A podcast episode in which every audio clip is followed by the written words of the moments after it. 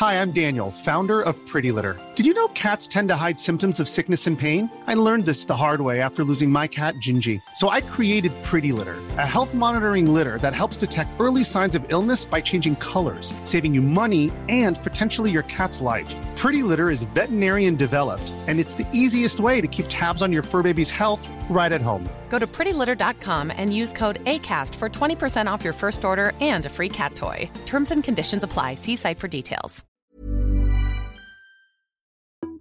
Les antipodes.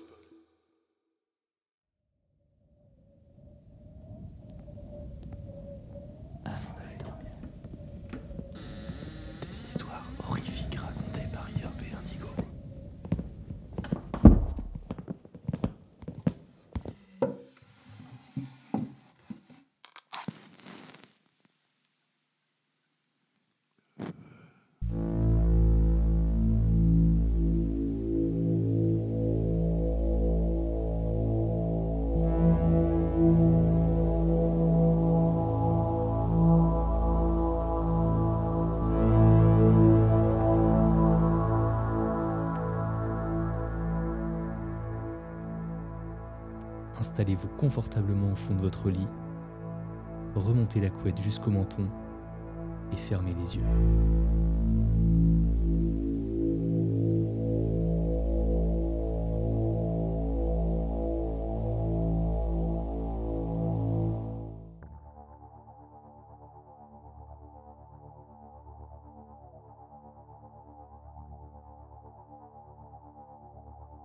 Allez, bouge-toi et rentre là-dedans. J'ai entendu, pas la peine d'être désagréable. Ferme ta gueule, assieds-toi. Connard, c'est quoi cette pièce de merde d'abord? Quel intérêt de me foutre dans leur salle interrogatoire encore une fois? J'ai déjà avoué, j'ai aucun remords.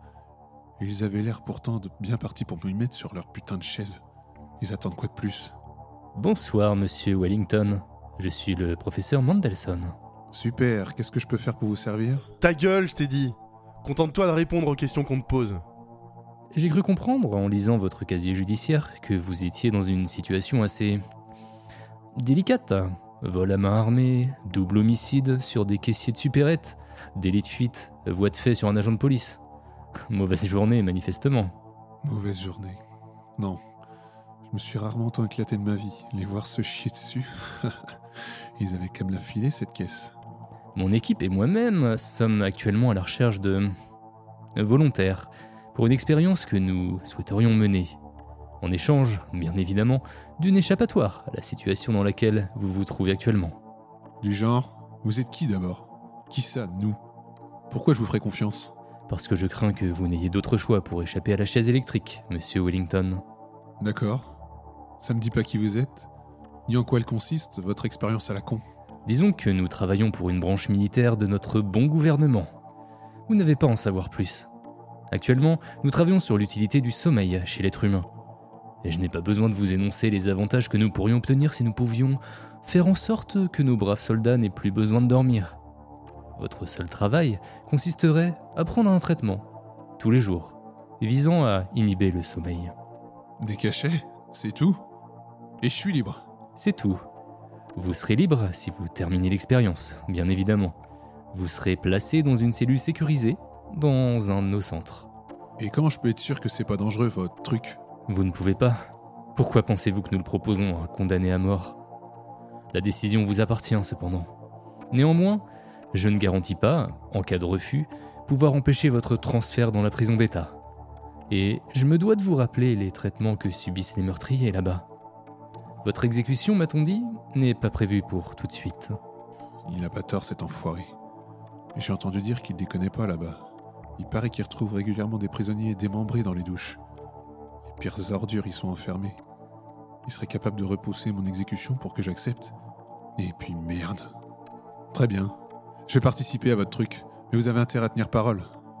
Formidable. Signé ici, là et là. Vous comprendrez que nous ne pouvons pas vous laisser savoir où nous allons. À bientôt, monsieur Wellington. Quoi? Lâchez-moi putain, j'ai des droits et... J'ai bien peur, monsieur Wellington, que vos droits nous appartiennent à partir d'aujourd'hui. Je me suis réveillé ce qui semblait être quelques secondes plus tard, dans une cellule vide. Ces enfoirés m'ont shooté. Au moins j'ai un lit. et des chiottes. J'ai même une télé. Ils me regardent, je vois leur caméra. Ma tête, putain, j'ai l'impression qu'elle va exploser. Et ces murs blancs m'aident pas. Qu'est-ce qu'ils m'ont injecté? Où, où est-ce que je suis? Bonjour, monsieur Wellington. Bien dormi? Où je suis, putain? C'était vraiment la peine de m'endormir?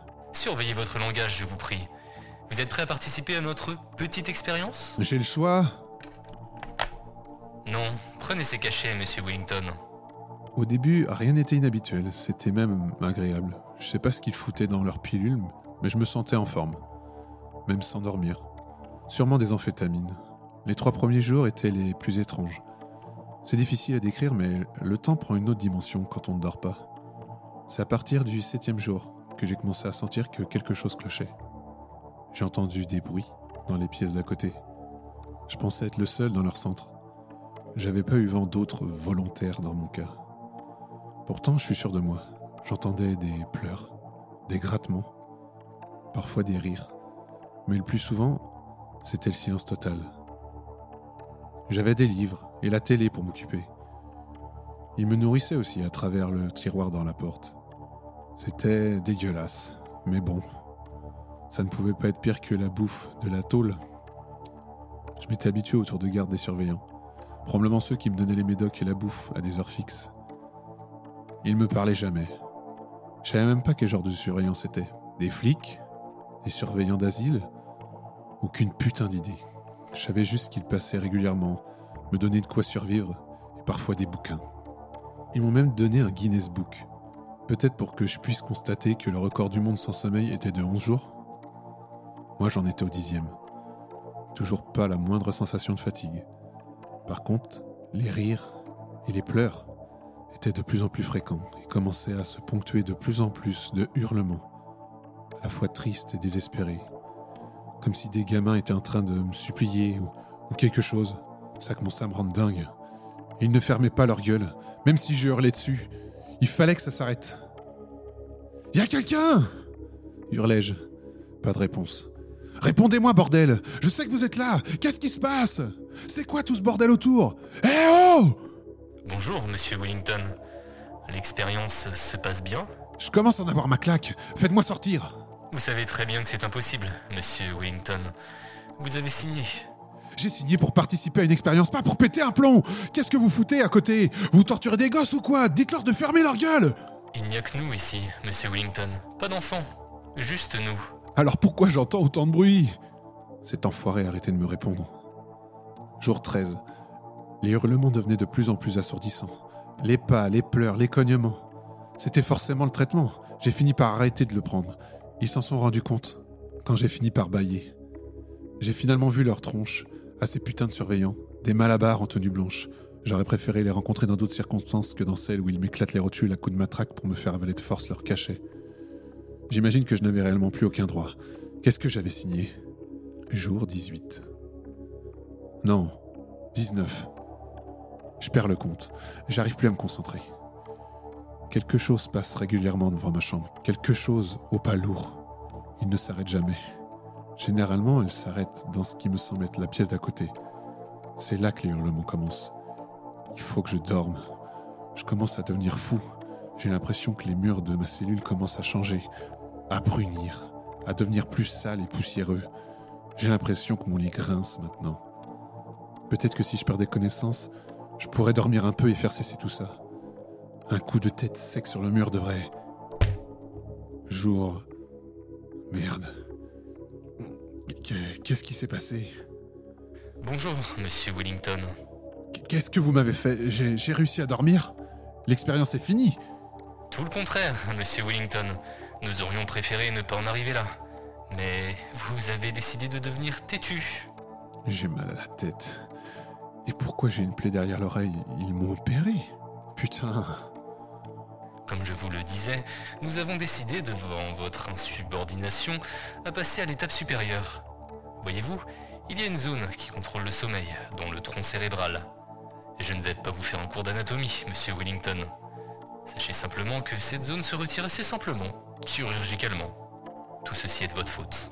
Bande de... Ah Putain, ma tête va exploser, bordel Il faut que je sorte d'ici. La porte. La porte C'est quoi cette porte? Je suis pourtant sûr que cette porte était métallique avec un tiroir au milieu. Je, sais, je l'ai vu sans arrêt tous les jours. Merde, la cellule, c'est une chambre. Où, où est-ce que je suis? J'étais devant une porte en bois vi- vieille et fissurée. La pièce aussi avait changé définitivement. Je veux dire, cette fois-ci, cligner des yeux ou secouer la tête ne suffisait plus. Je dois partir. Peut-être que cette porte s'ouvre. Qu'est-ce que c'est que ce bordel? Ça ne ressemble pas à un couloir d'asile. Où, où est-ce que je suis? J'étais dans un long couloir vide, comme un couloir de dortoir ou d'internat, plein de poussière. Je la voyais flotter à travers les vitres, cassée et abîmée. Dehors, il y avait une grande forêt. Le parquet grinçait sous mes pieds. Je percevais les hurlements clairement maintenant. C'étaient des enfants. Je me rapprochais de la chambre qui était à côté de la mienne. J'entendais ce qui ressemblait à des réprimandes de quelqu'un ou quelque chose. Peut-être le truc qui passait régulièrement devant ma porte. Peut-être qu'en collant mon oreille, je pourrais entendre ce qui se passe. Bonjour Mon sens glaça. Je restais plusieurs longues secondes sans me retourner. Tu ne devrais pas être ici. Mère Kasparov va te trouver si tu restes dans le couloir. Il ne faut pas rester dans le couloir après le couvre-feu. C'était un gosse. Pas plus haut que trois pommes. Il était apparu juste derrière moi. J'aurais juré être seul dans le couloir. Il était pâle, squelettique, les bras, les jambes, couverts de bleu et de coupures. Mais le pire, c'était le trou béant qu'il avait à la place de l'oreille droite. Putain, mais t'es qui toi? Pas de réponse. Ré- Réponds-moi, on est où ici? Tu devrais vraiment rentrer dans ta chambre. Elle va être très en colère. Tu es un adulte. Toi, elle va pas te prendre qu'un œil.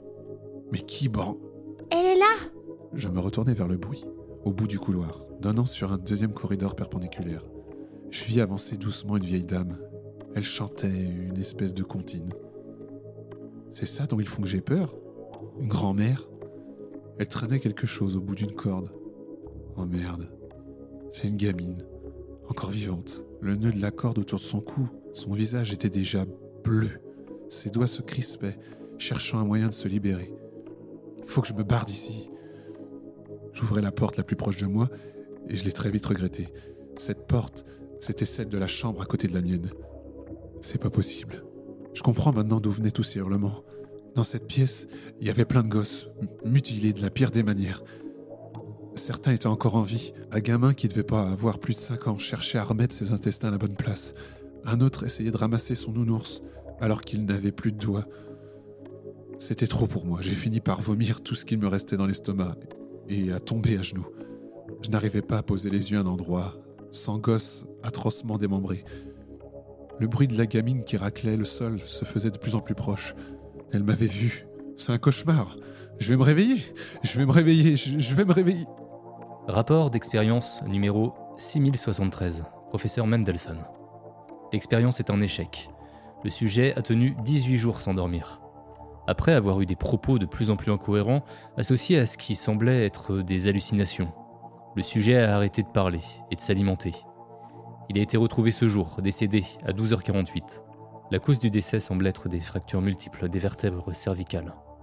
Les membres du sujet ont été broyés en multiples endroits. Les caméras de sécurité ont eu un dysfonctionnement à l'horaire susmentionné.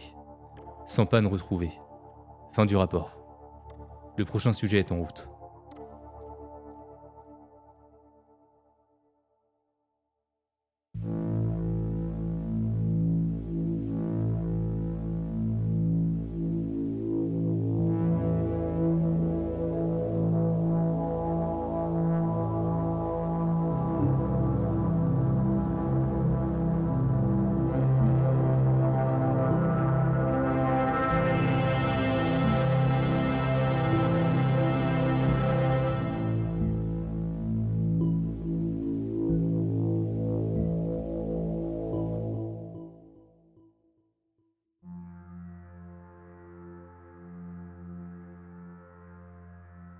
6 ans, mon père m'a appris à transformer une feuille de papier en avion.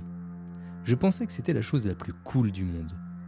Je suis sûr qu'il l'a aussitôt regretté, car pendant environ un an, chaque étage de la maison a été recouvert de mes créations.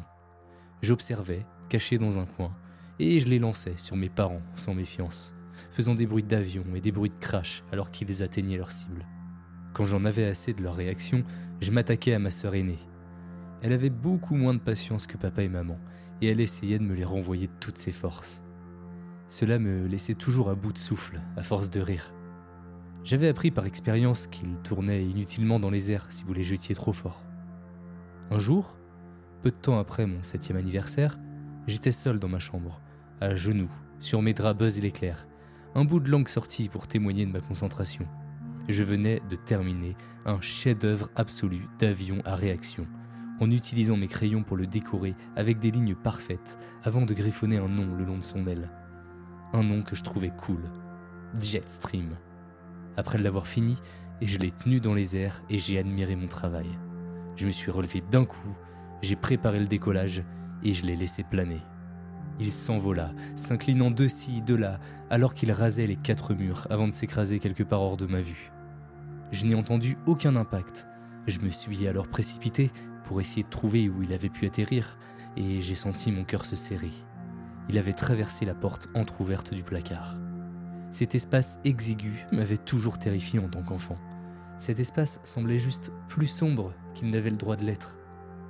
Je pouvais pas voir où mon avion s'était immobilisé au-delà du seuil noirci. J'étais comme une statue, essayant de rassembler mon courage pour le récupérer, quand la pointe d'un avion blanc est sortie de nulle part pour atterrir sur mes genoux. Je le regardais, le cœur battant furieusement, mais ce n'était pas mon chef-d'œuvre. C'était un simple travail d'amateur, avec un smiley triste dessiné sur l'aile. Quelques lettres étaient également visibles près du centre de l'avion descendant dans le pli. Je l'ai déplié et aplati. Les lettres disaient simplement Pat. Curieusement, j'étais plus confus qu'effrayé et j'ai amené l'avion à mon père pour voir ce qu'il en pensait. Bien sûr, il n'a pas vraiment cru ce que je lui ai dit, détournant son attention après à peine un coup d'œil. Il a dû penser que j'essayais juste d'échapper à la soirée Pat depuis que j'avais développé un dégoût prononcé pour ce plat. Une multitude d'avions se sont enchaînés dans les années qui ont suivi bien que, personnellement, je n'en ai jamais fabriqué d'autres. Parfois, je les entendais glisser et s'arrêter sur le sol sombre de ma chambre la nuit. D'autres fois, je tressaillais lorsque l'un d'entre eux me frappait doucement sur le côté de la tête au milieu de la journée. Ils étaient tous marqués d'un visage heureux ou triste, et à l'intérieur de chacun se trouvait une prédiction, soit de l'avenir immédiat, soit de quelque chose qui s'était déjà produit. Smiley heureux, jouer au catch avec papa. Smiley heureux, plein emporté ce soir. Smiley triste, les grands-parents rendent visite. Les messages étaient soit très évidents à comprendre, soit complètement absurdes. Et ils comprenaient presque toujours des fautes d'orthographe. Les prédictions n'ont jamais dépassé le cadre de ma vie, et les messages étaient rarement substantiels. Personne n'a jamais semblé remarquer les avions en papier se matérialisant à partir de rien, juste devant eux. J'ai appris très tôt qu'essayer de convaincre les gens du phénomène était un effort vain. Ils l'ont complètement rejeté et ne semblaient pas du tout intéressés par la pile d'avions abandonnés que j'ai pu leur montrer. Et donc, chaque fois qu'il y en avait un, je le prenais, lisais le message à l'intérieur et je le cachais de tous. Au fil du temps, cela me paraissait même plus étrange. Cela faisait simplement partie de ma vie. Certains jours passaient sans qu'un seul avion n'apparaisse. D'autres, j'en obtenais une demi-douzaine. Smiley heureux, vacances. Celui-là, c'était pour un séjour surprise à Disneyland. Smiley triste, nez cassé. Je me souviens qu'à ce moment-là, j'avais 12 ans et que j'avais froncé les sourcils en lisant ce message au milieu d'un terrain de foot, avant que le ballon ne me frappe en plein visage. Smiley heureux, Jessica part. Ma sœur avait déménagé et j'ai pu récupérer sa chambre vide. Smiley heureux, elle t'aime bien. L'avion a atterri sur la table devant moi alors que mon professeur de chimie lisait son cours nonchalamment. J'ai jeté un coup d'œil dans la classe jusqu'à croiser le regard d'une fille nommée Emily. Et je l'ai à sortir plus tard dans la journée. Smiley triste, intoxication alimentaire. J'ai dit à haute voix Ouais, merci de me le faire savoir, en balançant l'avion dans une poubelle à côté des toilettes, tout en continuant à vomir mon repas dans la cuvette. J'entendais Emily me demander comment j'allais à travers la porte. Je laissais mes gémissements parler d'eux-mêmes. Smiley heureux, c'est un oui. Je souris et mis une main dans la poche de mon manteau, mes doigts se refermant autour d'un petit cube de velours. Au fil du temps, les avions semblaient évoluer en complexité. Ils devenaient de plus en plus aérodynamiques et la couleur et la qualité du papier changeaient parfois, comme si la divinité qui me les envoyait apprenait. Un jour, avant de partir au travail, je suis tombé des escaliers, étourdi par le manque de sommeil. J'ai trouvé un petit avion bleu en forme de jet posé sur la table de la cuisine. Il était estampillé d'un visage triste, beaucoup plus grand que ce que j'avais jamais reçu auparavant. Mes mains tremblaient alors que je saisissais les ailes et je les écartais. Il est parti. Les funérailles de mon père ont été les premières auxquelles j'ai assisté. J'ai fait de mon mieux pour rester fort pour ma mère et ma sœur. Mais ce n'était qu'une apparence. Ça m'a durement touché. Émilie a vraiment été un ange pour moi pendant cette épreuve. Quand je ne parvenais pas à sortir du lit, elle m'apportait des repas chauds et me forçait à les manger. Quand j'ai perdu mon emploi, elle a fait plus d'heures pour me soutenir. Je ressentais une culpabilité horrible en voyant le fardeau que je lui imposais. Et ça ne faisait qu'empirer les choses. Alors pour elle, j'ai réussi à me relever pour essayer de reprendre le contrôle de ma vie. Puis, quand le monde a finalement semblé à nouveau plus lumineux, j'ai senti quelque chose effleurer mon bras, et j'ai baissé les yeux pour apercevoir un smiley souriant au sol. Enceinte. Émilie a donné la naissance à notre fils Ryan en janvier 2020. C'était un petit gars pétillant, et je l'aimais de tout mon cœur. Les gens nous arrêtaient souvent, Émilie et moi, dans la rue, juste pour nous dire à quel point il était mignon. Quelque temps après la naissance de Ryan, les avions ont soudainement cessé d'apparaître. Les premiers jours, je remarquais à peine leur absence.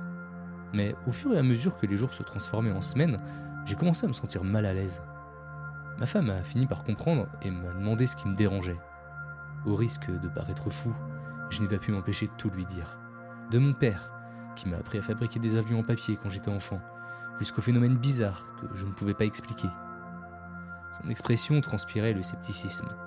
Alors je me suis baissé et j'ai sorti la boîte à chaussures sous le lit avant de jeter une centaine de feuilles de papier froissé dessus. À la façon dont elle a réagi, on aurait pu croire qu'il s'agissait d'araignées. Je n'ai pas conservé tous les avions en papier que j'avais reçus, seulement les plus importants. J'ai brandi l'avion du cours de chimie. J'ai même trouvé la prédiction de mon nez cassé.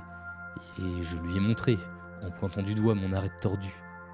J'avais l'impression qu'elle essayait tant bien que mal de détourner son regard des messages. Émilie savait que j'étais un homme rationnel. Et je n'ai jamais été du genre à inventer quelque chose comme ça. Et ça ne ressemblait certainement pas à une très bonne blague. Elle a fait de son mieux pour me croire. Mais c'était comme si c'était douloureux pour elle d'y penser. Finalement, elle s'est mise en colère contre moi. Comme tous les autres, finalement, avec qui j'avais essayé d'avoir cette discussion. Puis, on s'est disputé. Un peu plus tard dans la soirée, elle m'a embrassé doucement par derrière pendant que je faisais la vaisselle, s'excusant abondamment et me disant qu'elle avait aucune idée de ce qui lui arrivait. Elle n'a cependant pas dit un mot sur les avions en papier. Émilie est tombée violemment malade cette nuit-là. J'ai dû l'emmener aux urgences, berçant Ryan, bouleversé dans mes bras. Les médecins ne pouvaient pas me dire ce qui n'allait pas chez elle. J'avais l'impression qu'un nœud se développait au creux de mon estomac, alors que j'élaborais une théorie écœurante. Un grand avion en papier tourna au bout du couloir, planant sereinement vers nous et s'arrêtant à mes pieds. Ma bouche était sèche alors que je l'ouvrais avec mon pied. Elle est partie. Après le décès d'Émilie, j'ai envoyé Ryan vivre avec ma mère pendant un certain temps. Elle avait peur que je fasse quelque chose de stupide, mais j'ai promis que c'était pas ça. Je n'avais juste pas la capacité de prendre soin de moi à l'époque, et encore moins d'un enfant. J'en ai profité pour débarrasser ma maison de ses meubles, en brûlant le tout en un amas colossal dans le jardin, avec une boîte à chaussures pleine d'avions en papier bien au centre. Ce n'est que lorsque j'ai été absolument certain qu'il ne restait plus un seul embout de papier dans les braises que j'ai finalement commencé à redécorer. Mon téléphone était constamment allumé, avec des appels de membres de la famille dans les temps qui ont suivi. Mais, tout bien considéré, il était impossible pour moi de les convaincre que j'allais vraiment bien. Me débarrasser des avions avait été une expérience libératrice, et je devais encore penser à Ryan. Tout ce qui comptait était de le garder heureux et en sécurité. À l'occasion du troisième anniversaire de la mort d'Émilie, je me suis enfin senti prêt à lui rendre visite. Ma mère a ouvert la porte avec un sourire chaleureux, tenant mon fils dans un bras et m'attirant dans une étreinte serrée avec l'autre. Ma sœur Jessica était dans le salon, allongée sur le côté et entourée d'un assortiment de jouets. On dirait que Ryan t'a bien occupé. Ouais, juste un peu. Elle se leva pour me faire un câlin. On a de la chance que maman ait gardé tous nos vieux jouets. Tiens donc, on parle de moi Vous savez où Ryan a trouvé ça? J'ai suivi son doigt tendu et senti mon souffle se bloquer dans ma gorge. J'ai reconnu exactement ce qu'il serrait dans son petit poing. Ces lignes parfaites, des couleurs aussi vives que le jour où je les ai faites, et le texte bancal griffonné sur le côté qui disait Jetstream. C'était, sans l'ombre d'un doute, mon ancien chef-d'œuvre. Des cris ont rempli la pièce lorsque Ryan s'est effondré sur le tapis, des larmes rouges coulant sur ses joues potelées. Alors que Jessica et ma mère couraient à ses côtés, je n'avais Dieu que pour l'avion abandonné qui tombait sous sa prise desserrée. J'ai fixé le smiley géant couvrant ses deux ailes. Un smiley que je n'avais pas dessiné. La bouche esquissait légèrement un sourire.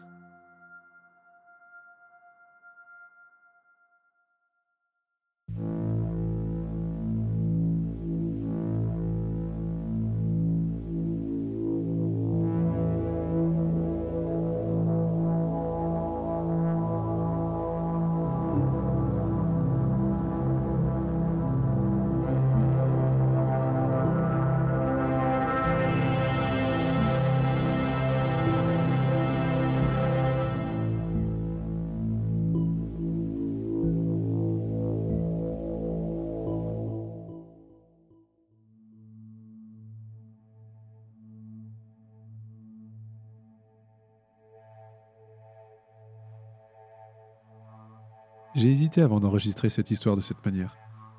Mais de toute façon, vu que dans moins de 15 minutes tout est fini, à quoi bon garder une partie de tout cela pour moi seul?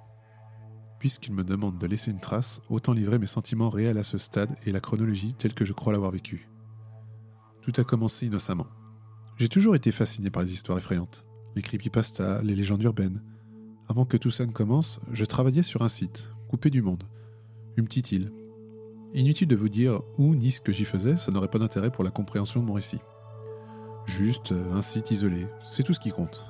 J'avais pris l'habitude de me balader la nuit après le boulot, après avoir appelé ma femme et mes gosses, depuis l'unique point de communication du site. J'adorais ces moments, ou en écoutant des podcasts sur ma thématique préférée. Je marchais tranquillement, tantôt sur la plage, tantôt près d'une falaise, ou encore dans les sous-bois odorants éclairés par la pleine lune. Bref, une heure ou deux par jour d'extraction de ma condition de travailleur isolé suffisait à me redonner l'élan et la concentration nécessaires pour continuer le travail le lendemain. Ce que je kiffe le plus dans l'écoute de ce type de podcast avec de bons écouteurs, c'est l'immersion qui en découle, et la sensation de proximité avec les auteurs, animateurs de ce type de médias. Une telle proximité que j'ai commencé à en suivre quelques-uns sur les réseaux sociaux. Il y avait les incontournables, Carl et Mathieu du Bureau des Énigmes, et inspirés d'histoires vraies, la librairie folklorique japonaise, Dans les ténèbres, Nuit sans sommeil, et celui que j'ai découvert plus tardivement et qui est à l'origine de toute cette histoire, avant d'aller se coucher. Au début, j'étais parfois mal à l'aise avec certaines histoires, vraiment terrifiantes, à propos d'enfants martyrisés ou pire, d'anthropophagie, de tueurs en série, de monstres, le plus souvent humains, mais pas que. Je téléchargeais systématiquement chaque nouvelle émission sur mon téléphone portable, mais je n'écoutais pas toujours l'histoire en entier. Ça semblait si réel avec ces voix qui pénètrent dans l'oreille interne directement jusqu'au cerveau. Une réalisation digne d'Hollywood en termes d'effets sonores que c'était parfois compliqué pour moi d'arriver au bout, surtout pour les histoires avec des gosses. Est-ce parce que je suis moi-même un père de famille, qui ne peut pas voir ses enfants tous les jours? Je ne sais pas, c'est possible. En tout cas, c'est les histoires qui me touchaient le plus. Les histoires étaient toujours assez horrifiques, mais parfois tournées vers le surnaturel plutôt que sur la folie destructrice des hommes. Cela me convenait mieux. J'ai commencé à échanger sur Facebook avec les auteurs, qui m'ont proposé de citer mon nom parmi les auditeurs fidèles et de leur proposer éventuellement une histoire à raconter sur leur podcast. Ouais, pourquoi pas. Ça pourrait être sympa d'imaginer un petit récit effrayant à partager avec d'autres fans de cet univers. Mais ça, malheureusement, ça n'arriverait jamais. Mon nom. Ils avaient cité mon nom parmi les auditeurs qu'ils remerciaient lors d'une de leurs émissions. Mon nom, bon sang Pourquoi j'ai donné mon vrai nom? Le lundi qui a suivi la citation de mon nom, j'étais convoqué au quartier général. Cela signifiait que cette semaine, pas de balade pour moi sur mon île mystérieuse, comme je me plais à la nommer affectueusement. Qu'est-ce qu'ils peuvent bien me vouloir les types d'en haut à la surface? J'ai pourtant passé mon dernier scanner le mois dernier. Normalement, ce n'est que tous les trois mois. À ce stade, j'étais juste contrarié par le fait de ne pas pouvoir continuer mon exploration des vestiges d'une lointaine époque d'occupation de l'île, que j'avais découvert la semaine dernière. C'était assez bizarre comme métal et comme forme. encore plus bizarre que la matière difficilement définissable qu'on essaie d'extraire au fond d'un puits dont personne ne connaît la profondeur. Bref, impeccable pour une observation plus fine en écoutant le bureau des énigmes. Et si d'aventure je découvre quelque chose d'un peu flippant, je zapperai sur Dans les ténèbres ou sur Avant d'aller se coucher. Tandis que je patientais dans la salle d'attente immaculée, froide et humide, mon esprit vagabondait de plus en plus loin, empli de spéculations sur ce que j'avais découvert la semaine dernière et sur ce que je pensais y découvrir sur nos lointains prédécesseurs. Lointain, c'est le bon mot pour distant. Distant à la fois dans le temps et dans l'espace. Ouais, c'est ça. Je tiens un truc là. Un début de raisonnement éclairé et non influencé, et ce malgré les médocs qu'ils nous font prendre avant chaque descente, cela même qui nous empêche d'appréhender la profondeur du puits. Le grincement de la porte capitonnée qui s'ouvrit me fit revenir à moi. Monsieur J, euh, veuillez entrer s'il vous plaît. Je m'exécute immédiatement et je remarque un léger vertige en me levant brusquement. Ça m'arrive de plus en plus souvent depuis que je travaille sur l'île. Enfin, je devrais plutôt dire sous l'île. Mais je n'y prête pas plus attention que ça, car ça passe, presque aussitôt. Enfin, je crois. C'est vrai que j'ai de plus en plus de mal avec la notion de durée. Encore les médocs, ou les ondes radio d'en bas. Le doc du quartier général qui ne quitte jamais sa blouse blanche et ses gants bleus était là, debout au milieu de la pièce. Au fond de la pièce, la glace sans laissait penser que nous étions observés. Sans doute le commandement du quartier général et quelques investisseurs. On a l'habitude d'être observé dans tout ce qu'on fait de toute manière. Ça fait partie du contrat et des causes de confidentialité. À ce stade, j'ignorais encore totalement pourquoi j'étais là. Ça fait bien deux ou trois minutes que je suis planté devant le doc et que rien ne se passe. Non. Ou alors environ cinq secondes, impossible à dire. Vous savez pourquoi vous êtes là, monsieur J? Non, pas vraiment. Putain, non, j'en sais rien du tout, gros. Vous en êtes certain? À cet instant, je me disais, ils ont dû voir sur les caméras que je me suis aventuré en pleine nuit un peu plus loin que la zone autorisée pour le personnel. C'est sûrement ça, quoi d'autre? Mais d'un naturel méfiant, je continuais de faire celui qui ne comprenait pas ce qui se passait. Non, je ne vois pas. Si je vous dis que nous sommes intrigués par les inepties que vous écoutez pendant vos virées nocturnes, monsieur J, alors Toujours rien? Plus je réfléchissais, moins je comprenais. D'accord, quand j'ai accepté ce boulot, je savais bien que ma vie privée ne le serait plus vraiment. Mais de là à s'intéresser à ce que je peux écouter en dehors de mes heures de travail, je ne comprenais toujours pas. Quel mal y a-t-il à écouter des histoires flippantes au hasard d'une promenade Vous n'avez pas oublié ce que nous cachons ici, monsieur J. Vous n'ignorez pas non plus à quel point vous êtes surveillé sur l'île, sous l'île, sur le continent et même lorsque vous regagnez votre foyer. Oui, je me doute bien. Alors qu'est-ce qui vous a pris de donner votre vrai nom en pâture à un média porté sur le surnaturel? Si c'est la fois où une de ces histoires ressemblait à nos activités, c'était sur un podcast dont je me suis désabonné. Ce n'est pas cela dont je vous parle. Nous savons que vous avez arrêté d'écouter ufologie insulaire. C'est du fait que vous ayez donné votre nom à des gens euh, bizarres. Putain, parce qu'ici c'est pas bizarre. Désolé, ça n'arrivera plus. En effet, ça n'arrivera plus. J'étais habitué à des relations assez fermes avec ma hiérarchie, mais pas aux engueulades. Cela me troublait. Vraiment. C'est à cet instant que j'ai réalisé qu'après cette conversation qui allait rapidement se transformer en interrogatoire, tout serait fini. S'il respecte les termes du contrat, ma femme va recevoir une lettre lui indiquant que mon corps n'a pas été retrouvé suite au naufrage du bateau qui me conduisait sur mon lieu de travail, ou bien qu'il y a eu un accident d'ascenseur et qu'il ne restait rien de présentable. Allait toucher un pécule, l'assurance allait finir de rembourser la maison et les études des gosses seraient financées par je ne sais quelle obscure fondation pour l'émancipation des orphelins. Les inhibiteurs qu'on prend tous les matins faisaient que je ne m'inquiétais pas du tout pour moi, seulement pour ma famille. Mais c'était tout de même bizarre de se dire que mon histoire serait à jamais effacée. Les secrets de l'île, les créatures et les technologies qu'elles abritent à jamais cachées du grand public. Après, ce sera certainement une injection de je ne sais quel produit, dérivé des technologies découvertes lorsque la société qui m'emploie a pris possession de cette île. Mon île, mon île mystérieuse. Maintenant pour moi maudite. Bingo, c'est une piqûre. On me laisse une heure seule dans la salle capitonnée avec une cassette et un enregistreur. Une heure afin que, comme ils disent, je puisse déposer mon testament et mes avertissements pour les générations d'employés qui me succéderont après ma disparition. Les idées et les mots s'enchaînent. Bizarrement, cette injection fatale, létale à terme, me rend progressivement mes facultés mentales. J'ai l'impression que tout va beaucoup plus vite dans ma tête. Je prends conscience que cette piqûre me détoxifie de toutes les saloperies que j'ai avalées pendant ces douze années passées ici. Enfin, pas toutes, pas les inhibiteurs, car je n'ai pas du tout peur de disparaître. À toi qui écoutes ce message, ne sachant pas qu'il s'agit d'un énième test en phase de recrutement, d'un avertissement, ou si je te dis la vérité, à toi qui sais déjà que si tu signes, à toi qui sais déjà que si tu t'engages, tu subiras un effacement sélectif de tes souvenirs, je me dois de solliciter en toi la création d'un point d'ancrage qui devrait rester gravé dans ta mémoire, quoi qu'il te fasse, quoi qu'il t'injecte. À partir du moment où tu travailleras ici, ne donne plus jamais ton vrai nom à quelqu'un qui ne le connaîtrait pas déjà. Voilà. Je vais disparaître définitivement dans les minutes qui viennent. Mais ce qu'ils m'ont montré juste après l'injection, et dont ils m'ont interdit de parler ici, me rassure sur le devenir de l'humanité, dans l'après. Enfin, si on peut encore parler d'humanité et d'humain après la mise à exécution du grand projet.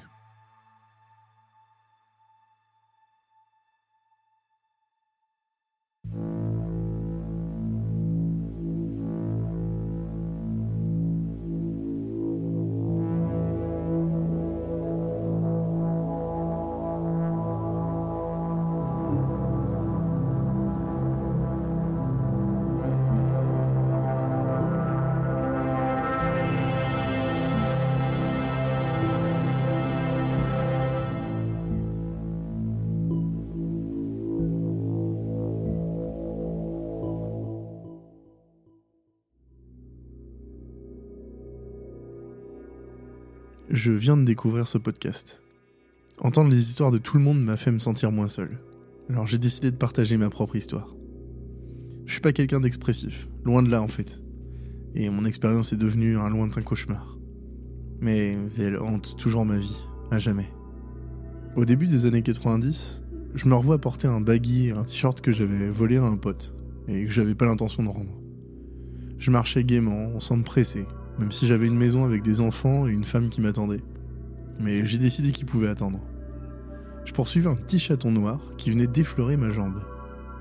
Quand j'ai essayé de l'attraper, il s'est précipité dans une ruelle. Je l'ai tout de suite poursuivi, laissant la nuit m'emmener là où elle voulait que j'aille. Chaque fois que j'étais à deux doigts de l'attraper, j'apercevais sa queue serpenter dans un coin de rue plus loin. Après quelques détours, j'ai réalisé qu'il m'avait conduit dans une partie déserte de la ville. Pas abandonné genre en ruine, mais abandonné comme une construction inachevée. J'étais dans un quartier que j'avais peut-être traversé une fois ou deux. Je me souviens même plus du nom de la rue. La plupart des bâtiments étaient des devantures de magasins surmontés du squelette de futures constructions. Je suis sûr que si vous y retournez aujourd'hui, le quartier ressemblerait à Manhattan. Plus bas dans la rue, je pouvais voir des engins de chantier abandonnés. Les ouvriers étaient rentrés chez eux pour la nuit. J'ai pensé à rentrer chez moi, mais j'ai vu le chaton bondir avec grâce sur une pelleteuse.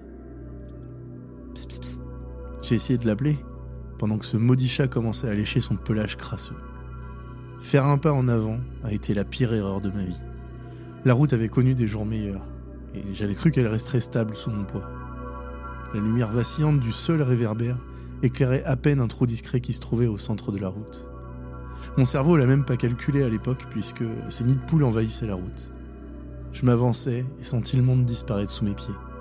L'obscurité a envahi ma vision et aussitôt, tous mes sens se sont éteints. Quand je me suis réveillé, j'arrivais pas à me rappeler qui j'étais ni ce qui s'était passé. C'est cette odeur qui m'a réveillé et qui m'a chatouillé les narines. C'était la première chose dont je prenais conscience. La suivante était le bruit lointain d'un ruisseau chuchotant. Tout dans cet endroit vivait dans l'ombre. Tout ce qui était possible de voir n'existait que parce qu'il était moins sombre que les choses qui l'entouraient. Pourtant, je ne distinguais que des formes abstraites. La douleur s'est intensifiée dans ma tête à peu près au même moment où j'ai remarqué que toute ma taille était couverte d'excréments. J'ai essayé de bouger pour m'extirper, mais rien.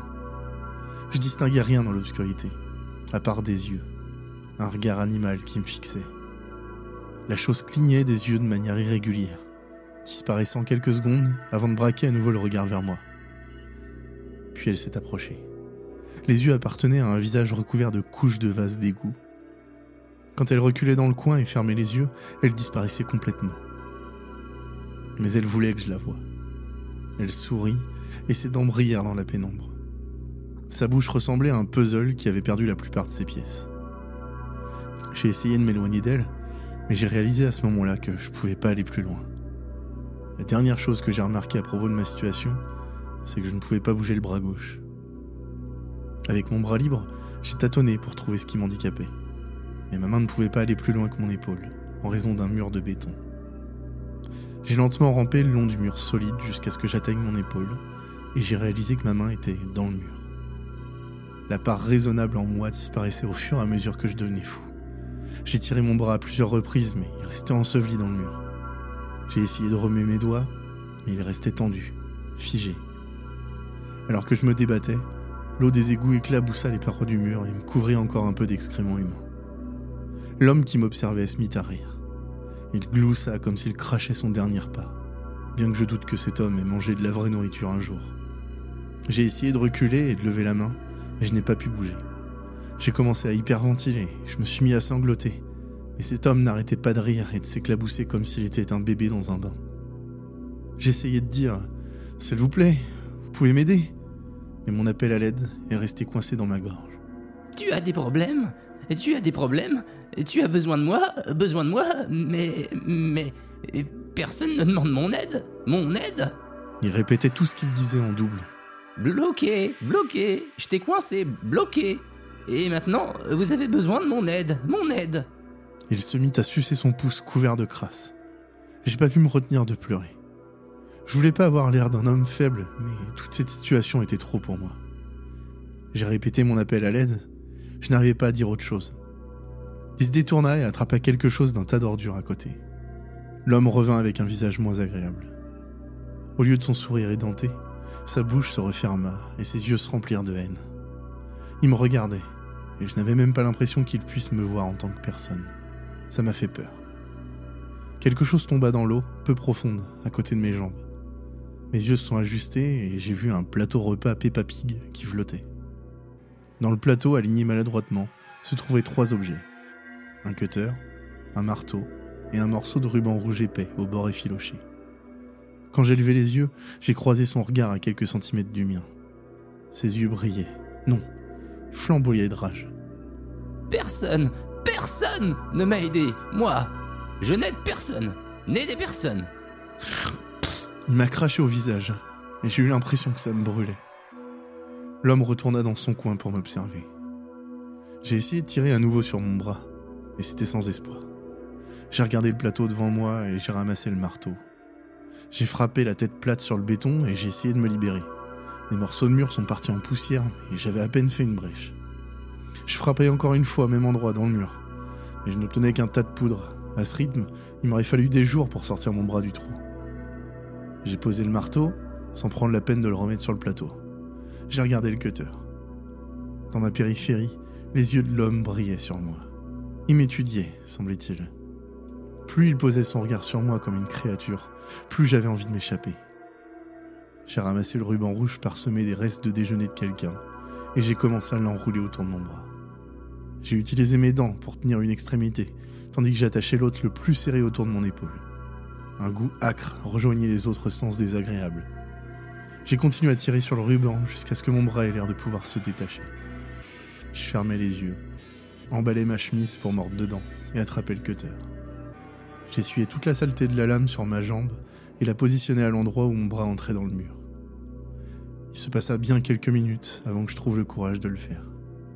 Puis, une image m'est venue à l'esprit. Un rire qui démarrait de mon ventre et qui s'est rapidement envolé de ma bouche. L'homme s'est joint à moi avec son rire de hyène. Je me suis imaginé dans le roman de Jesse de Stephen King. Je l'avais lu environ une semaine avant, peut-être un mois. Et pendant que je fermais les yeux, tout ce que je pouvais voir, c'était l'homme qui m'avait gardé captif, comme le Moonlight Man du roman. J'ai ri parce que j'ai pas pu finir le livre. C'était trop effrayant. Le rire était enivrant, alors j'ai juste passé la lame le long de mon épaule. Un liquide noir coulait sur mon bras. Quand la piqûre d'un millier d'abeilles s'est installée, j'ai crié. Je pouvais tourner mon bras, mais je ne pouvais toujours pas le retirer. J'ai pris la lame et je l'ai enfoncée dans le trou. Elle pouvait à peine entrer, mais j'ai réussi à faire entrer un maximum de sang dans le trou. Ça coulait vite dans tous les sens. J'ai tordu mon bras jusqu'à ce que je sente que je pouvais le retirer, et je l'ai presque fait sur le champ.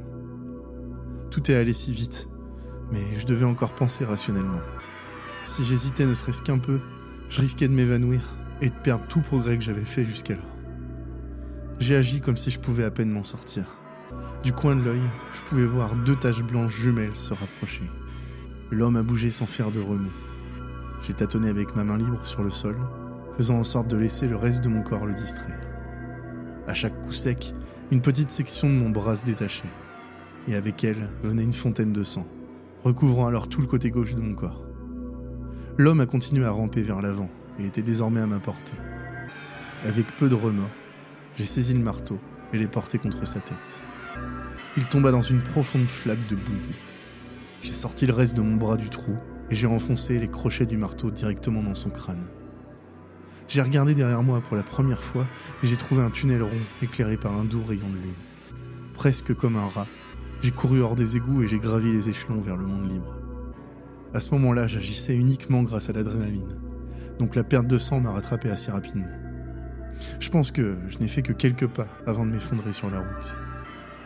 S'il y a un Dieu, je le remercie tous les jours, car une équipe de police est arrivée dans le coin peu de temps après que je me sois effondré sur le sol. Ils ont signalé un cri que plusieurs personnes ont entendu dans leur maison. Si seulement ils savaient ce qui se passait dans leurs égouts. Je me suis réveillé à l'hôpital, avec ma famille à mes côtés. Nous étions accompagnés de quelques policiers qui avaient une ribambelle de questions à me poser. J'ai répondu jusqu'à ce que ma tension artérielle commence à monter et ils ont été escortés hors de la chambre par une infirmière. Lors d'une enquête ultérieure sur les égouts, ils n'ont pas trouvé l'homme, mais ils ont trouvé son matelas et sa réserve de nourriture. J'ai souvent vérifié dans les journaux, mais je pense pas qu'il ait été retrouvé. Il est peut-être mort, mais qui sait? Ça ne me hante plus autant qu'avant. 30 ans ont passé et j'ai déménagé dans un autre état. J'ai dit à mes enfants et petits-enfants que je me suis battu avec un chat de gouttière, et ils semblent le croire. Restez en sécurité lorsque vous êtes seul en ville, et assurez-vous de faire attention où vous marchez. Cela pourrait changer votre vie.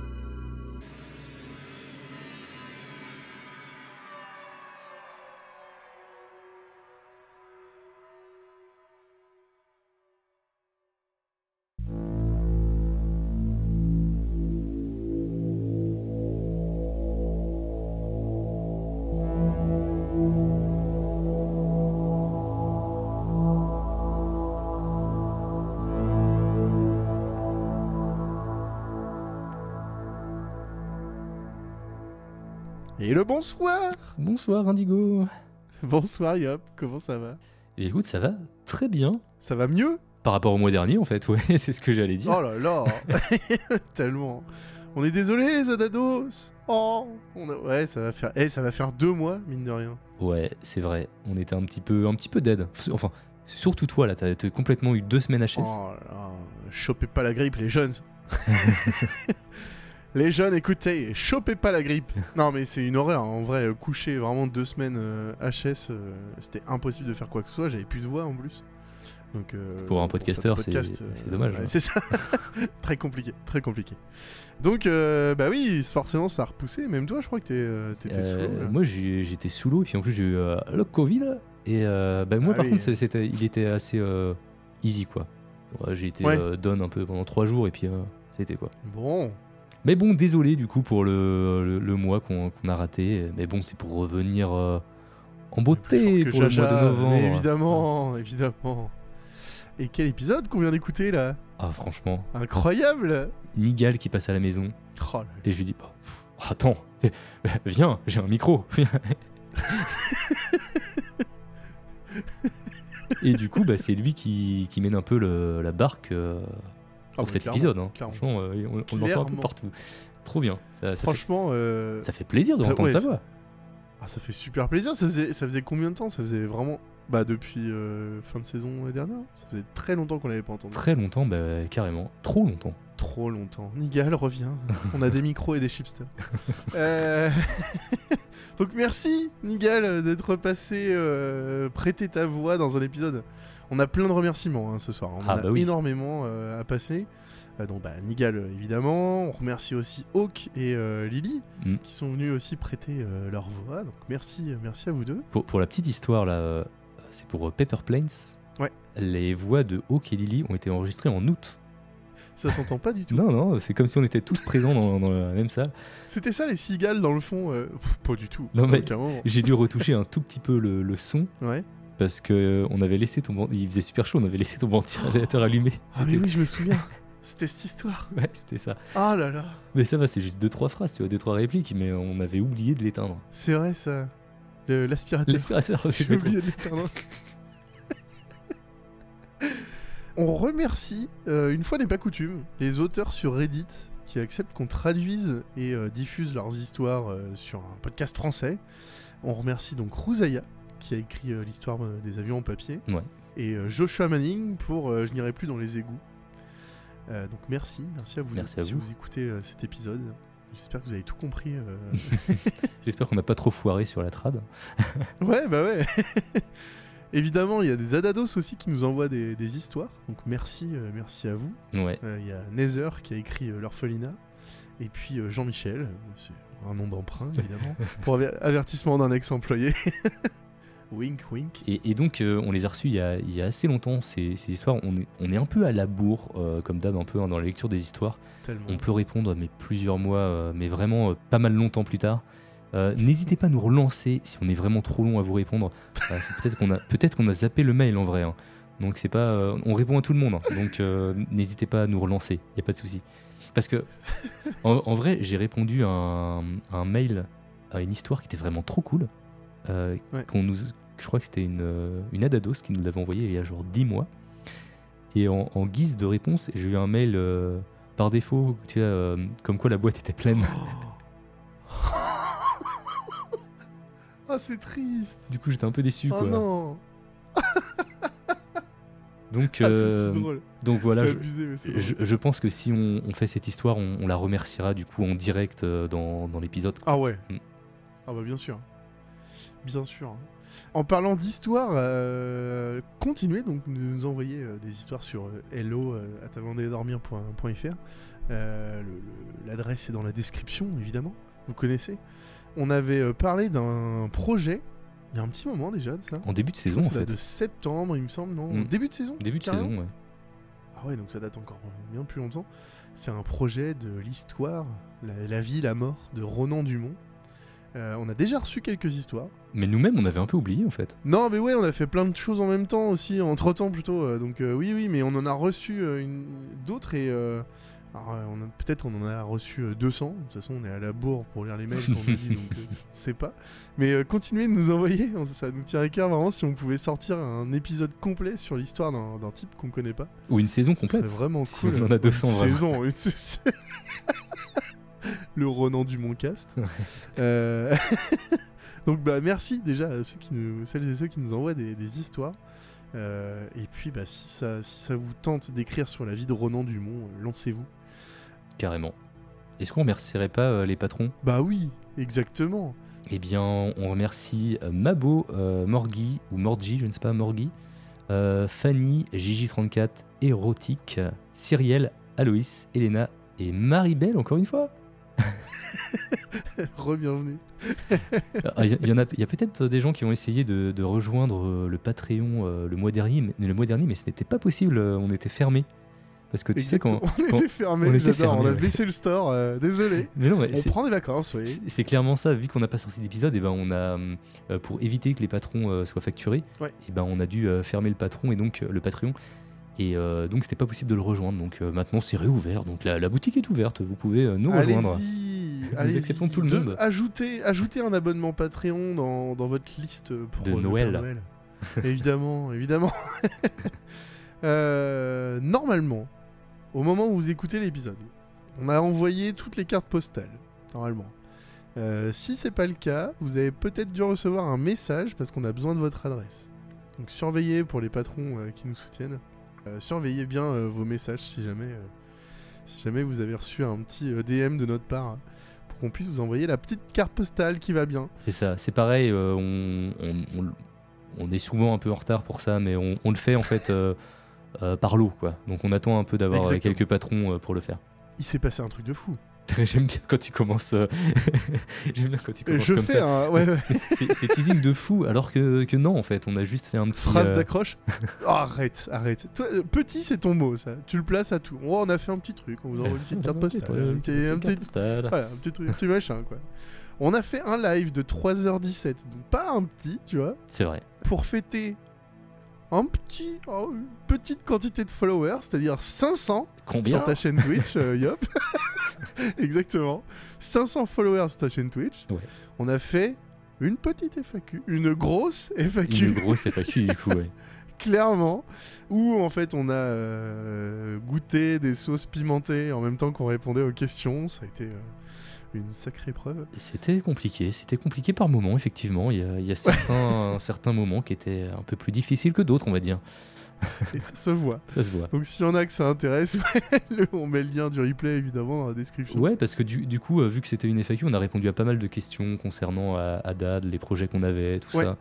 Donc euh, bah, Tout voilà, si ça vous intéresse, euh, n'hésitez pas à aller voir le replay. On a reçu un super message vocal. C'est vrai. Est-ce qu'on l'écouterait pas Tiens. Salut Yop, salut Indigo. Euh, ben voilà, je voulais vous dire que j'adorais votre podcast. Ça a été euh, une découverte euh, un peu par hasard. C'était un pote qui l'avait publié dans ses podcasts préférés. Et, et un jour, j'attendais le train et je cherchais un podcast à écouter. Et j'avais pas trop d'a priori, mais je, je savais pas trop à quoi m'attendre. Et, du coup, j'attends vos, ben, j'attends vos podcasts avec impatience. Euh, je suis toujours à l'affût euh, de, de, de nouvelles histoires. euh, c'est, c'est, génial. Vous, vous racontez, vous racontez super bien des histoires. Moi, un, enfin, j'ai- j'aime beaucoup votre podcast. c'est tout.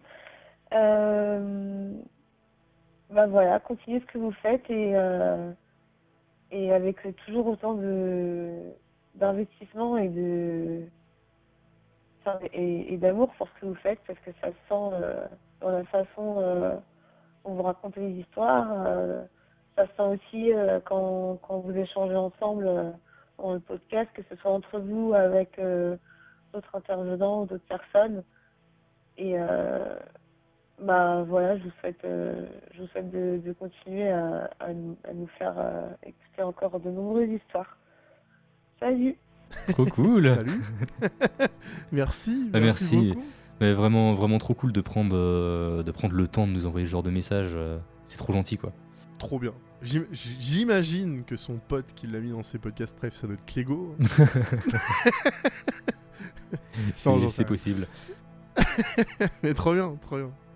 Par- Parlez-en autour de vous. Je suis sûr qu'il y a des gens qui kiffent euh, les histoires d'horreur et qui ne savent pas encore ce qu'est un podcast. C'est vrai. C'est vrai que je, je pense qu'il y a moyen de faire découvrir les, les podcasts aux gens. C'est pas encore un format très connu. C'est vrai, hein Hmm. C'est un bon passe-temps en plus. Tu peux bosser en écoutant un podcast ou Ah, en voiture, aller courir. ou avant, d'aller dormir. Avant d'aller dormir, tout simplement.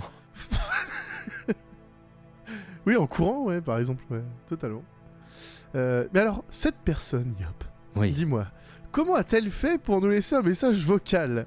Eh bien, je pense qu'elle a téléphoné au 07 49 25 27 90. Le numéro Mais non. est dans la description. Mais si Et elle est tombée directement sur nos voix qui disaient de laisser un message. Il y, a- il y a même une petite musique, on a mis la musique d'Adan. hein. Ah bah, Franchement, il y a le allez générique écouter, et tout, hein. allez écouter, il y a le générique et tout. Ça dit oui, nous sommes pas. genre, je ne sais même plus ce qu'on dit. hein. Mais euh, faudrait, que je le réécoute, appelle. faudrait que je le réécoute d'ailleurs.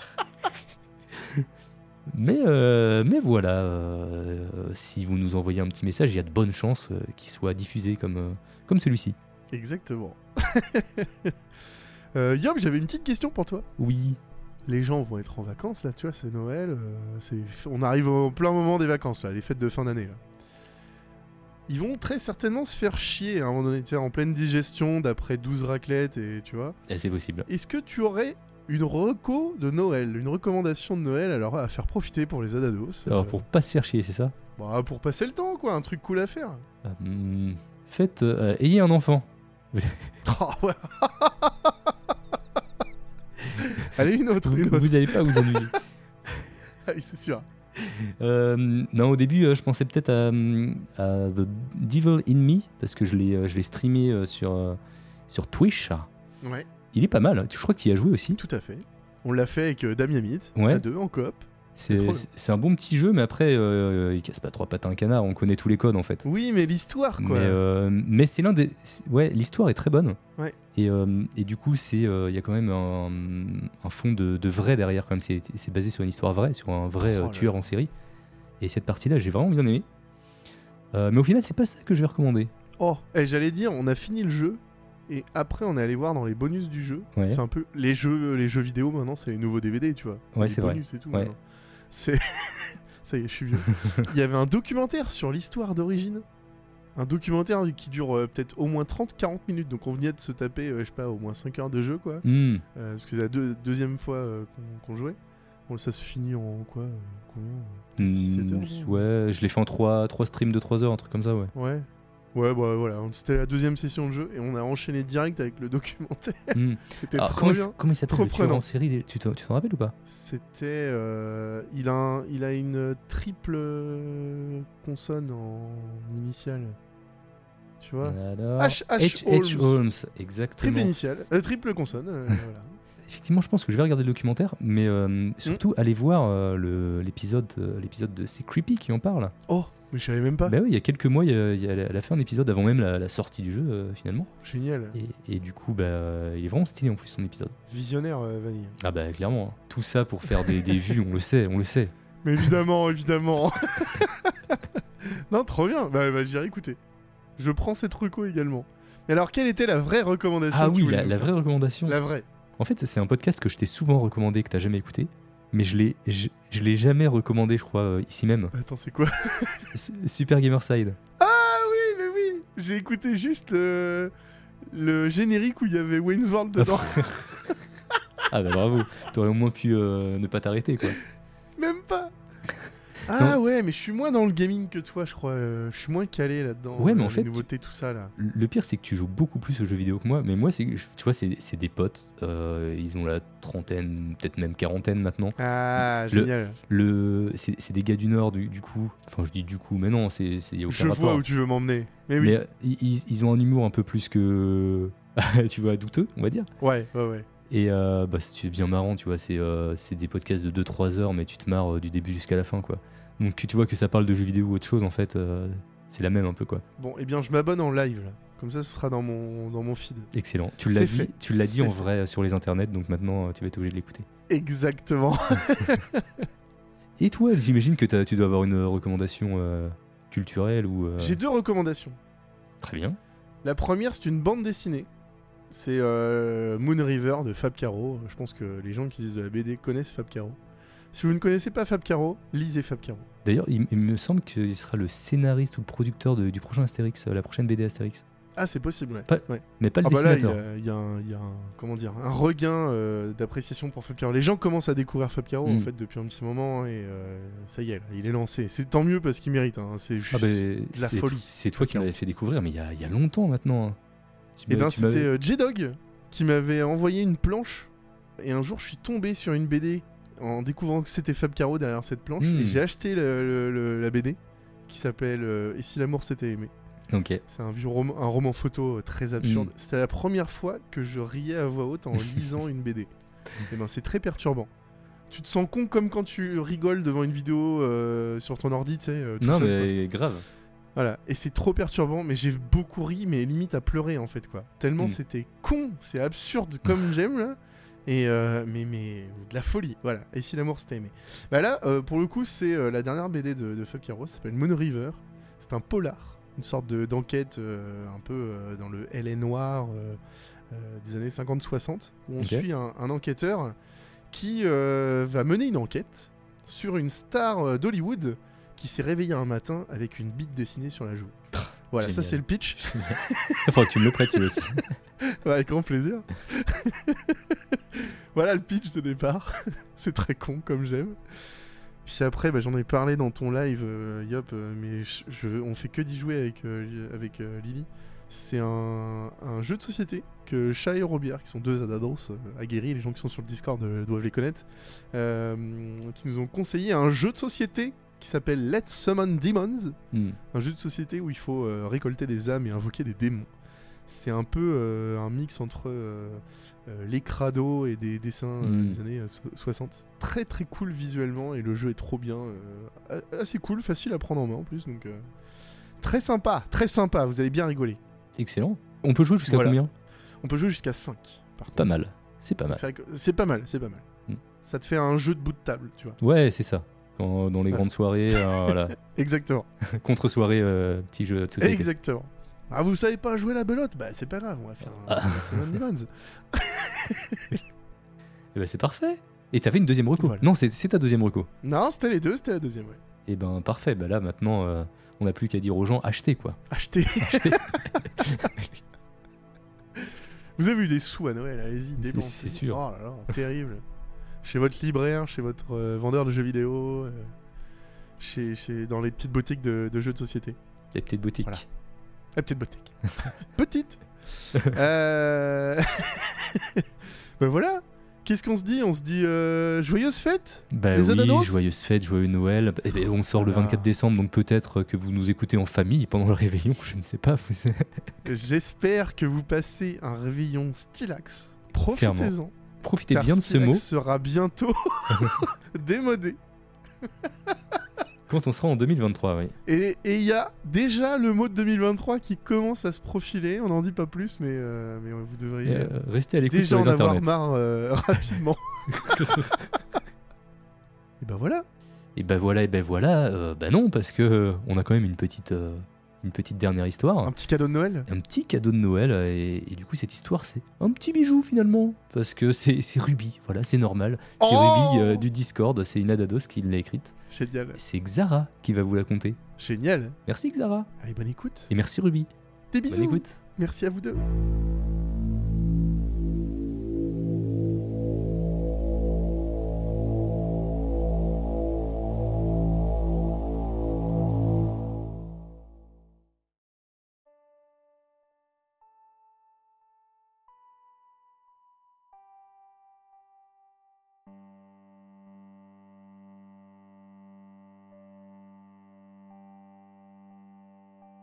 J'adore Noël. C'est ma fête préférée. J'aime tout de Noël. Les lumières, les décorations, la musique, les cadeaux, la cohue dans les centres d'achat, les congés, le Père Noël. C'est un moment magique pour moi, le plus merveilleux temps de l'année, comme le dit la chanson. Mais ce que je préfère par-dessus tout à Noël, c'est la nourriture. Toute ma famille a toujours beaucoup cuisiné et mes plus beaux souvenirs se passent autour de la table. Chaque année, c'est un festin du ragoût de pâte de cochon, une énorme dinde et de la sauce aux atokas, des montagnes de patates pilées, de la tourtière du lac Saint-Jean et les desserts. La bûche au chocolat, le gâteau aux fruits, le sucre à la crème et, bonheur des bonheurs, les bons hommes au pain d'épices. C'est mon dessert de prédilection depuis que je suis haute comme ça. Je sais que, pour beaucoup, le pain d'épices ne se limite pas qu'aux petits hommes, mais pour moi, le bonhomme de pain d'épices est sacré. Je ne veux pas de flocons d'épices, de sapins d'épices, de chats d'épices ou je ne sais pas quoi d'autre. Je veux mes bonshommes de pain d'épices. Ma famille a sa propre recette qui se passe de génération en génération depuis des années. Mon arrière-grand-mère m'a dit que sa mère lui avait appris la recette en 1930, en pleine Grande Dépression. Elle avait 93 ans à ce moment et sa main était toujours assurée quand elle mesurait les épices et râpait le zeste d'orange. Mon arrière-grand-père avait rempli sa pipe avec un grognement. Son arthrite le faisait souffrir et il était triste de ne pouvoir aller chercher les ingrédients. Ah oui, parce que ça aussi, c'est une petite particularité de la recette de chez nous. Les femmes cuisinent, mais les hommes vont faire les commissions. Maintenant, c'est moi qui prépare les bons hommes de pain d'épices et c'est mon frère qui me ramène les ingrédients. Quand ma fille sera assez grande, je lui partagerai la recette. Pas maintenant, elle n'est pas encore capable de garder un secret. Chaque année, ma recette fait fureur parmi les amis et les collègues. Tout le monde attend avec impatience le moment où je vais cuisiner. Cette année, j'ai eu bien peur de ne pas y arriver. Vous voyez, pour faire la recette, il faut qu'il fasse assez doux dehors. Parce que s'il fait trop froid, tout le monde se dépêche à rentrer chez soi. Ça ne peut pas marcher. Je vous dis pas le mal que j'ai eu pendant que la COVID imposait le confinement. Ça a bien failli être des années sans pain d'épices. Mais ce soir, il fait doux. Il a neigé un peu plus tôt et les bruits sont étouffés. C'est parfait. Je cuisinerai toute la nuit, mais demain, il y aura des bonshommes de pain d'épices au menu. Je pars avec mon frère dans son gros 4x4. On sillonne les rues de la ville. Il s'arrête à quelques endroits. Qu'est-ce que t'en penses? Me demanda-t-il. Hum, non, pas assez gras. On continue à rouler jusqu'à ce qu'on voit l'ingrédient parfait. Un homme bien bedonnant qui marche en titubant, visiblement sous. J'espère qu'il s'est saoulé au whisky parce que ça fait la meilleure graisse. Vous voulez ma recette de famille? Qu'est-ce qui fait les meilleurs bonhommes de pain d'épices? Mais c'est les bonhommes, voyons.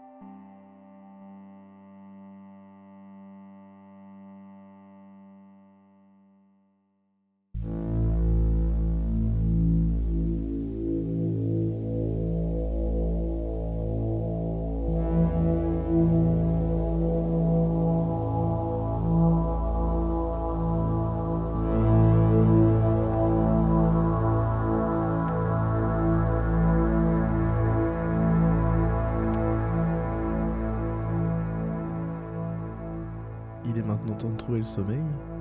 À bientôt.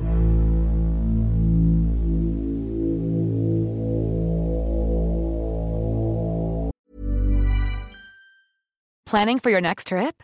Elevate your travel style with Quince. Quince has all the jet setting essentials you'll want for your next getaway, like European linen, premium luggage options, buttery soft Italian leather bags, and so much more. And is all priced at 50 to 80% less than similar brands. Plus, Quince only works with factories that use safe and ethical manufacturing practices. Pack your bags with high-quality essentials you'll be wearing for vacations to come with Quince. Go to quince.com slash pack for free shipping and 365-day returns.